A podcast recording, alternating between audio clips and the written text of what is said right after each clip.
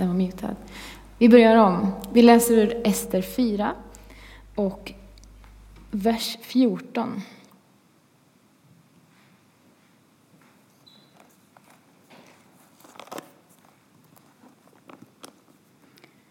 För om du tiger denna gång ska judarna få hjälp och befrielse från annat håll. Men du och din fars hus kommer att förgöras. Vem vet om du inte har nått kunglig värdighet just för en tid som denna? Be med mig. Gud, tack för att vi kan fortsätta gudstjänst. Låt den här predikan få bli till din ära. Öppna våra hjärtan för din Andes vägledning och för din närhet, din närvaro. Amen. Varannan kristen ungdom i Sverige idag upplever sig kränkt för sin tro. Det visar en nyligen släppt rapport från Sveriges kristna råd. Exemplen är många och faktiskt ganska allvarliga från till och med vår egen församling. Jag är ungdomspastor här och möter ungdomar varje vecka. Och det alldeles för ofta som de kan berätta om hur de blir hånade för deras tro på olika sätt. Det här är ett land som sägs vara byggt på kristna värderingar där det finns frihet att uttrycka sina tankar och åsikter, absolut. Men också att få vara den man är och ha sin religiösa övertygelse. Idag är det tredje advent och det är enligt kyrkoåret Johannes döparen som står i fokus. Jag kommer inte ha honom i fokus idag, men det finns ändå kopplingar till den bibeltext som jag valt idag. Det är också 13 december, Lucia-dagen, som vi brukar fira här i Sverige. Både Johannes döparen och Lucia blev faktiskt mördade för deras tro eller deras moraliska övertygelser baserat på deras tro. Johannes för att han hade kritiserat makthavarens omoraliska kärleksförhållanden eller kärleksaffär med hans brors fru. Och Lucia för att hon ett var kristen och för att hon två vägrade att gifta sig med en okristen man som andra ville tvinga på henne. Och på tal om människor i Bibeln som står upp men också står ut med mycket ont. För sin, men också för sin andras tro och för sina och andras rättigheter. Och det är Ester, skulle jag vilja säga. Och Ester är dagens tema för idag. Och jag kommer läsa mycket ur den boken.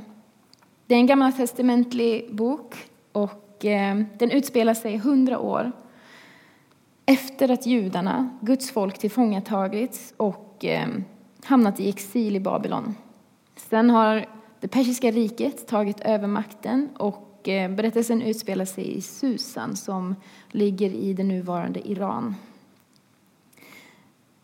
Efter det att en del av judarna har flyttat tillbaka till Jerusalem, som de nu har kunnat göra, Eh, så utspelar sig den här berättelsen. Och Ester och Mordokaj, hennes släkting som har tagit sig an Ester efter att hon blivit föräldralös, de är fortfarande kvar i det persiska riket.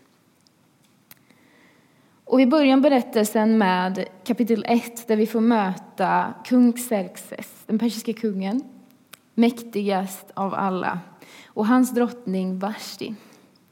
Xerxes han firar sin makt eh, och sin rikedom i sju dagar och bjuder in alla sina rådgivare och alla officerare och landsmän som han känner för att visa upp sin makt och sin rikedom. Och som grädden på moset så ville han också visa upp sin käraste ägodel, hans fru och drottning Vashti. Varpå hon vägrar.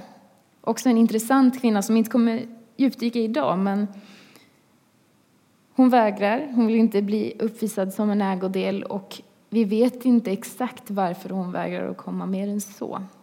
Men konsekvensen av detta, blir att hon förbjuds att ens synas i kungens närvaro.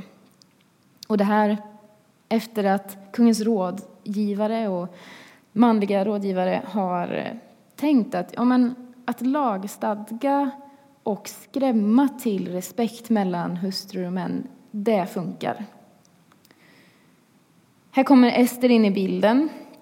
Och eh, det är så att kungen vill ha en ny drottning så han kallar alla orörda flickor, läs oskulder, till sitt harem. En plats där en man ja, förvarade mer eller mindre sina kvinnor. Eh, där får Ester komma och delta i en skönhetstävling för att bli den nya drottningen. Det framgår inte om hon gör det frivilligt eller inte. Men eh, när kungen kallar så finns det kanske inte så mycket att säga. Efter ett halvårs förberedelse så vinner hon när hon får träffa kungen. Han blir glad över att se henne och känner att det här är min nya drottning. Sen kunde det ta en månad innan hon fick träffa honom igen, för det var så det var. Och lite annan syn på äktenskap och kvinnor än vad vi har nu. Namnet Ester det har lite olika betydelser. Det kan betyda stjärna, omtanke, men också att gömma sig. Och det var någonting som Ester fick göra. Men hon gömde sig inte som i en kurragömmalek, utan hon fick gömma sin identitet som jude. Förmodligen för att skydda sig själv. För vid den här tiden så var fortfarande judar en minoritet och kungens, en av kungens absolut närmsta och högsta män var en judemotståndare. Han kom från den hagagitiska släkten eh, som länge har varit fiender till judarna. Så hon fick gömma sin identitet för att känna sig trygg, helt enkelt. Kanske att det finns igenkänning hos Ester för de unga som inte vågar berätta om sin tro i skolan. Men kanske också för de vuxna som inte heller finner sätt att vara sig själva med sin tro, sin övertygelse på jobbet eller vart de än går fram. Vi går framåt i berättelsen och Mordokaj, Esters släkting, han får befinna sig nära, ehm, nära kungens borg och, och ställe. Och en dag så räddar han till och med kungen från att mördas då han överhör några som planerar ett mord på honom.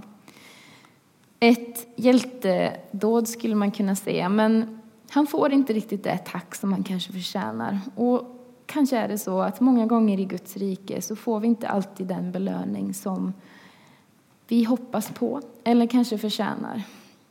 Det är inte alltid som det som är rätt är det som creddas eller belönas i samhället. Som tur är så kan vi ändå lita på Bibeln som säger att förr eller senare kommer belöningen. Men ändå kan det ju vara svårt att stå upp för det som är rätt.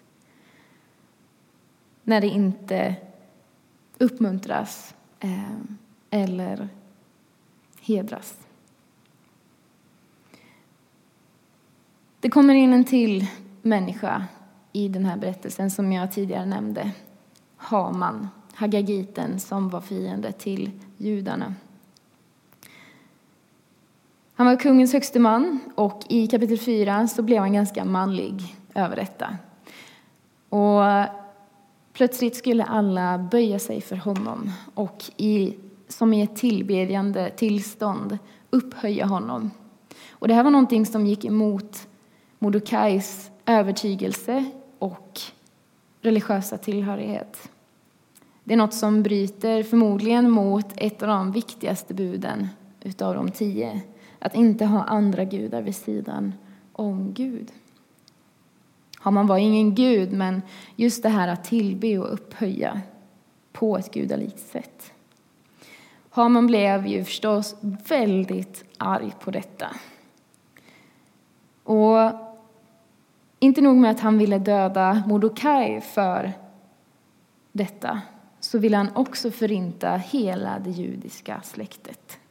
Så han lurar kungen till att utfärda en ny lag om att få förinta hela det judiska släktet. Och Mordecai sitter verkligen i skiten.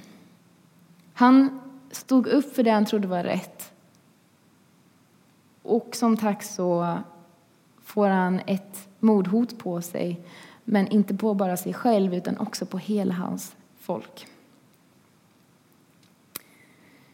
Och han klär sig i sorgekläder, för detta är ju förstås väldigt jobbigt. Jag tycker det är lite fascinerande i den här bibeltexten att Mordokaj klär sig i sorgkläder och han vill så gärna komma in till kungen och på något sätt berätta hur det här hemska har hänt och övertala honom till att ändra sig. Men han får inte komma in på Guds eller på kungens område för att han har sorgekläder på sig. Och då kan man ju tänka, men ta av dig sorgekläderna och gå in. Men för honom så var det viktigt att få uttrycka sin sorg och att få låta det som är inombords också få synas utanpå. Och jag tycker att jag känner igen det, hade det varit i Sverige idag så kanske det hade låtit så här. Men du kan väl bara ta av ditt kors och så sätta på det efter arbetsdagen igen? Eller varför slutar du inte bara bära slöja så slipper du alla kommentarer? Eller måste du göra en grej av det? Det bara krånglar till saker. Det räcker väl med att du vet vad du känner och vad du tror på insidan. Att stå upp blev en svår konsekvens, inte bara för Mordecai utan för dem runt omkring honom också. det kan få vem som helst att hålla tillbaka med det man tror är rätt. Men tro är inte bara någonting osynligt här på insidan, utan det är någonting som förvandlar våra liv och som syns i det vi gör och det vi är. Tro är en tillit, inte en gissning, utan en tillit på en levande Gud som har med hela livet att göra. Även om Mordecai absolut till en början var försiktig och vis med hur han talade om sin tro så lät han ändå Gud ta plats och han banade väg för Gud där han var i sin vardag. Och så att det märktes. Och en vanlig reaktion på detta skulle kunna vara men nu har du ju verkligen ställt till det, Mordecai. Vad du är krånglig. Och på samma sätt så tror jag att det är många fler som brottas med detta. Att få skulden, fast det egentligen inte är jag som har gjort fel. Varför tjallade du? Varför skvallrade du? Varför hade du så kort kjol? Det var väl ditt fel? Eller var det verkligen nödvändigt att anmäla det där till chefen? Överreagerade du inte lite grann? Och så tystas de utsatta istället för att vi lägger skulden där den verkligen hör hemma. På förtryckaren som faktiskt gjorde fel från början. För det blir svåra uppoffringar för de som säger ifrån och kanske till och med för dem runt omkring. Och det ser mörkt ut för det judiska folket just nu. Och man kan undra, borde inte Gud komma in i bilden snart?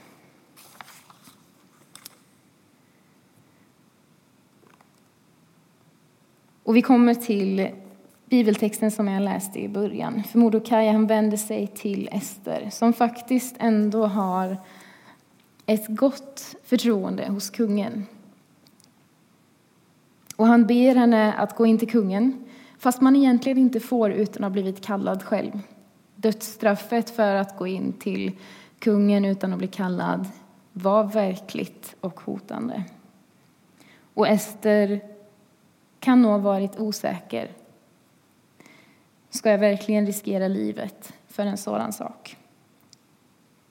Och Mordecai säger i vers 14. För om du tiger denna gång ska judarna få hjälp och befrielse från annat håll, men du och din fars hus kommer att förgöras. Vem vet, om du inte har nått kunglig värdighet just för en tid som denna.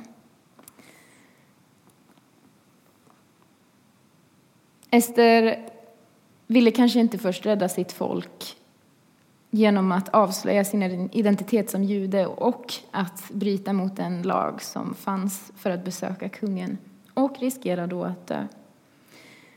Men Mordecai påminner henne om ett par saker. Och den ena är att hon kan inte gömma sin identitet för, för evigt. Det var Mordecai från början som hade uppmuntrat henne till att vara försiktig och gömma sin identitet. Men nu säger han att det går inte längre. Det andra är att räddningen kommer komma från ett annat håll oavsett om hon väljer att agera eller inte. Först verkar det nästan som att Mordecai hotar Ester med att gör du inte detta så kommer dåliga saker att ske, du måste. Men sen säger han ändå också att fast gör du inte det så kommer räddning komma från ett annat håll. Så det som först ser ut som ett hot blir ändå någon slags befriande från ansvaret att du kan välja att inte agera. Och man kan undra, hur kan han vara så säker på att räddning ska komma från ett annat håll? Och jag tror att det är att han litade på Guds löften. För i Mosebok 12 och 3 så står det att alla folk på jorden kommer att välsignas genom dig. Det löfte som Gud gav till Abraham och hans släkte. I Mika så kan vi också läsa i kapitel 5 och vers 2. Men från dig, Betlehem i Efrata, så obetydlig bland Judas släkter, ska jag låta en härskare över Israel komma. Han visste att det skulle komma en räddning från Judas släkt som han tillhörde. Så att judarna skulle förintas var en omöjlighet om Gud skulle kunna hålla fast vid sina löften. Därför trodde han att räddningen kommer att komma. Och jag tycker det påminner så starkt om orden i Lukas 19 och 40. Kontexten är att Jesus han rider in i Jerusalem, också en av advents populära texter. Och människorna de banar väg för Jesus och de ropar att han är Hosianna, Davids son. Och de eh, fariser som är där de ber Jesus att tysta sina lärjungar och ber dem att hålla igen, att hålla tyst. Men Jesus svar blir i Lukas 19.40 jag säger er att om de tiger så ska stenarna ropa. Räddning kommer oavsett vem som väljer att ställa upp eller inte utav oss människor. För Gud måste hålla fast vid sina löften. Och han har kontroll. Man kan undra, spelar det någon roll om Ester antog utmaningen eller inte? Behöver Gud människor? Jag tror inte Gud behöver oss för att överleva. Jag tror inte ens att han behöver oss för att nå sina goda mål med den här världen. Och man skulle kunna se det som en ursäkt för att få slippa. Men jag tror att det handlar om att ställa sig i rätt roll. Att Gud är den som har kontroll. Han är den som räddar världen, inte jag. Men också att vi får vara med ändå. Att Gud tycker att vi är viktiga i hans plan. Att vi får vara med, vi kan vara med. Och när vi inte väljer att vara med så brukar det oftast vara vi som förlorar på det. Vi och de runt omkring oss. Gud hittar alltid en väg, men vår väg blir mycket, mycket krokigare. Kanske är vi födda till en tid och en plats ett yrke och ett sammanhang som just denna och detta. Kanske gäller det även dig och mig. Det måste betyda att det finns en viktig anledning till att existera just nu. Att du inte är en slump och inte jag. Att Gud har tänkt en tanke med våra liv. Skaparen av universum vill oss. Det kan finnas en viktig roll i Guds handlande för att hans löften ska ske. Och jag tror att Ester kände så. Att hon kunde ta detta till sig. Vilket gjorde att hon kunde utbrista. Ska jag gå förlorad så må jag gå förlorad. Och så bestämmer hon sig för att överlåta sig till Guds plan. Nu blir det plötsligt all in för Ester. Hon överlåter sig till Guds löfte om att befria sitt folk och bevara sitt folk. Hon utlyser tre dagars fasta och bön för hela sitt folk och sina kvinnor där hon bor. För att förbereda sig för hennes kanske största uppdrag någonsin. Boken Ester är lite annorlunda, för den nämner inte Gud. Man får istället klura på när Gud jobbar bakom kulisserna. Det kan nästan verka som att Gud gömmer sig och gömmer sig för Ester och Mordecai. Känner de Guds närvaro? Det ser ju väldigt mörkt ut. Och kanske har du upplevt det någon gång, att Gud verkar gömma sig för dig. Du hör inte hans röst, du upplever inte hans bönesvar och livet verkar gå ganska segt. Det känns som att Gud har lämnat dig. Och jag tycker mig hitta lite svar i femte Mosebok. Kan Gud vända bort sitt ansikte och lämna människan? Femte Mosebok 31, kapitel 31 och vers 16 och 18.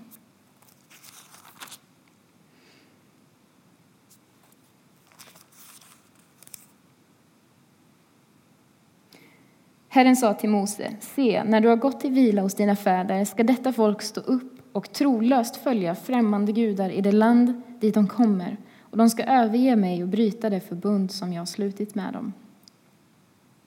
Den dagen ska jag helt dölja mitt ansikte på grund av allt det onda som de har gjort genom att vända sig till andra gudar. Det kan vara en jobbig text att läsa. Vad då? Kan Gud alltså lämna oss? Kan han vända sitt ansikte bort från oss? Är inte det emot allt det som kyrkan vill predika och lära ut? Men Guds folk hade i århundraden vänt sig bort från Guds ansikte. Och han hade varnat. Vänd dig bort från mig och det kommer inte gå bra. Jag kommer inte glädjas över det. För att lära känna någon så behöver man kunna se dennes ansikte, tror jag. I ansiktet så lär vi känna en persons sinnesstämningar. Vi kommunicerar med våra ansikten, inte bara med ögonen utan också med munnen och olika rynkor, vad vet jag. Vi ser människors personlighet och känslor i ansiktet. Så jag tror att det talar väldigt starkt när Gud säger att han vänder bort sitt ansikte. Och jag kan känna igen det där att vända sig bort. När jag ska lägga mig för att sova så brukar jag vilja avsluta med att lägga mig på höger sida. Och jag ligger på höger sida i min och Davids säng. Det betyder att jag vänder ryggen och vänder ansiktet bort från David. Det är för att jag har lättast att ligga på höger sida, inte alls för att jag är arg på David. Men ändå är det en tankeställare ibland att det känns som att vi är lite mer frånvarande mot varandra än vi var innan. Samtidigt så är jag inte längre bort. Jag har inte lämnat David. Jag är fortfarande kvar. Och jag vill inte gå därifrån heller. Jag behövde bara vända bort ansiktet en stund. Gud finns kvar hos judarna och Guds folk, även om man vänt bort sitt ansikte. Det är min övertygelse och det jag förstår när jag läser hur han handlar genom Esters bok och genom hela Bibeln. Att fastän han kanske vänder bort sitt ansikte så att han verkar frånvarande och kanske inte visar sitt varmaste jag så är han alltid där och bevarar sitt folk och ser till att händelserna leder fram till en frälsning som han har utlovat.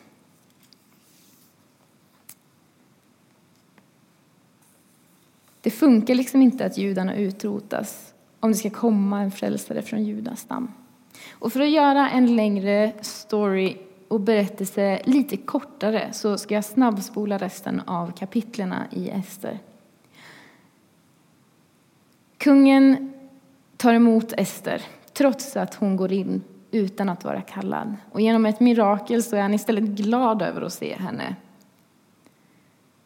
Och han går med på att komplettera den lag som fanns om att utrota judarna när hon berättar om att det är hennes eget folk och att ett misstag har skett till att judarna också får försvara sig själva och därmed också finnas kvar.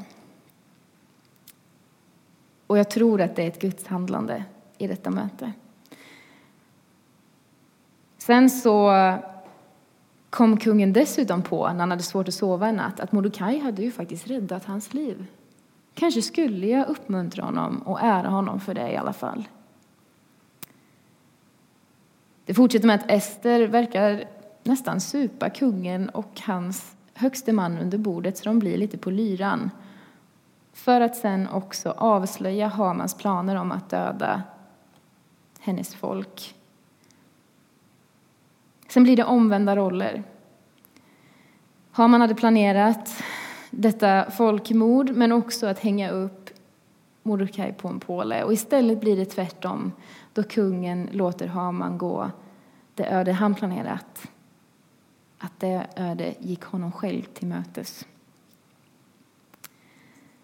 Och den här gången så är det judarna som får fira istället. Folket går fritt och firar och festar över hur Gud har bevarat dem genom detta genom att använda vanliga och högt uppsatta människor. Det finns många anledningar att känna igen sig i dagens bibelkaraktärer. Att bli tvingad till att gå emot sin tro och övertygelse. Att behöva gömma sin identitet. Att behöva anpassa sig till makten. Att få skit när man behöver göra rätt. Och känna sig övergiven av Gud. Men Gud, han står vid sitt löfte att alltid stå kvar. Stå vid sina löften och finnas där. En bön och ett ansiktsvändning bort. Att göra rätt är sällan lätt, men Gud han verkar i det fördolda. Men inte bara, för han har också gjort sitt ansikte synligt igen genom Emanuel, Gud med oss, Jesus Kristus. Första Korinthierbrevet 13 och 12. Nu ser vi en gåtfull spegelbild men då ska vi se ansikte mot ansikte. Nu förstår jag endast till en del, men då ska jag känna fullkomligt, liksom jag själv har blivit fullkomligt känd. Och Jesus säger om sig själv, Johannes 14 och 19, den som har sett mig, den har sett Fadern. Och det är det julevangeliet som vi fokuserar på just nu att Gud har vänt sitt ansikte till oss igen genom sin son